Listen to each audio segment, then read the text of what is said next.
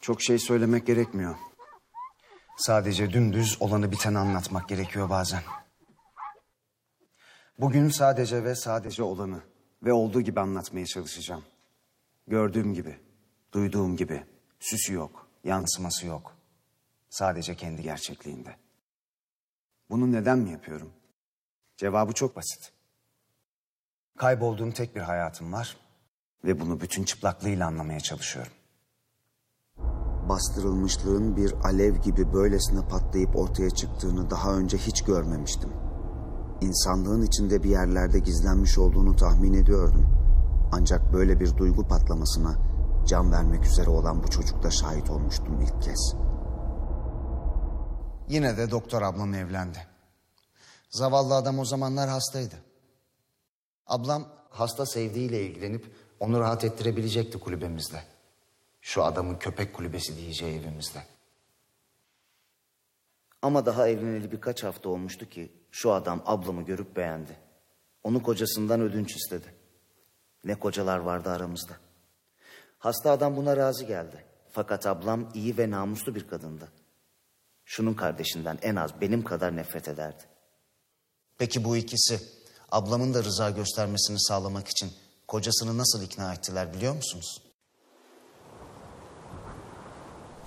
Çocuğun sabitlenen gözleri kalabalıklara doğru dönerken kayboluşu bedenlerde bulmak ne garip.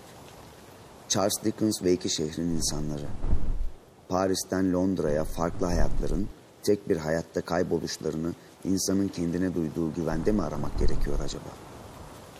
Gerçeklik ve kaybolma demişken kaybolmayı bedende, mekanda ya da zamanda nerede aramak gerektiğine tam olarak karar veremediğimi kabul ediyorum. Kendi gerçekliğime dönmem gerekiyor belki de. Kaybolan bedenler, kaybolan düşünceler. İşte tam da bu noktada farklı yaşamlar hayatıma realist romanla giriyor. Kimileri için deneysel olan realist roman, bana toplumsal gerçekliği sunduğu için kaybolmanın arka planını daha iyi özetliyor. Kim bilir, belki de insanların düşüncelerinde özgür olduğu kadar eylemlerinde özgür olmadığını realist romanda buluyorumdur. Rüzgar dindi. Sular karardı, ada geceye kaydı. Ay çıktı. Adanın üzerindeki bir buluttan ince bir nur iniyordu. Serinlik ve fısıltıdan ibaret bir duvaktı. Adaya sükut serpiyordu. Titreyici yağmurun her damlası ay ışığında ince bir gümüş tel oluyordu. Ay ışığı buğda bir ebem kuşağı sallandırdı. Sanki ada milyonlarca gümüş tellerle ebem kuşağına asılı salınıyordu. Ada gelin kuşağının kavisiyle sanki Davut'un üzerine eğilmiş gülümsüyordu.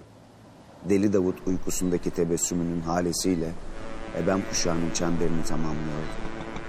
Denize düşen çiğ tanesinin ayrılığını denizde kaybetmesi gibi Deli Davut da adadan ayrılığını kaybediyordu.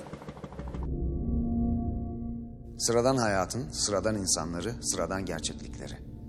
Ve kaybolmak. Aslında çok yalın ve sade. Sadece kendi gerçekliğinde var olma durumu. Kaybolmayı istiyor muyum? Evet, bazen. Yo yo, sanırım sık sık. Delirmeden bu mümkün mü? İşte onu bilmiyorum. Bunun için Deli Davut'un Gülen Adası lazım sanırım. Yıldızlara olan sevgimle alay edilmiş, annem de akşamları bahçede kalmamı yasaklamıştı. Zorba yasaklar çocuklarda bulunan tutkuları büyüklerdekilerden daha fazla keskinleştirir. Çocukların sadece yasaklanan şeyi akıllarına takmak gibi bir üstünlükleri vardır büyüklere karşı. Onların gözünde o şey karşı konmaz bir çekicilik kazanır. İşte ben de yıldızım yüzünden bir sürü dayak yedim. Kimseye derdimi anlatamadığımdan acılarımı yıldızıma söylüyor. Bir çocuğun ilk düşüncelerini kekelediği, ilk kelimelerini hecelediği o güzelim iç şakıma içinde ona açılıyordum. 12 yaşımda okulda da anlatılmaz tatlar içinde seyrettim onu. Hayatın sabahında kaptığımız izlenimler ne derin çizgiler bırakıyor yüreğimizde.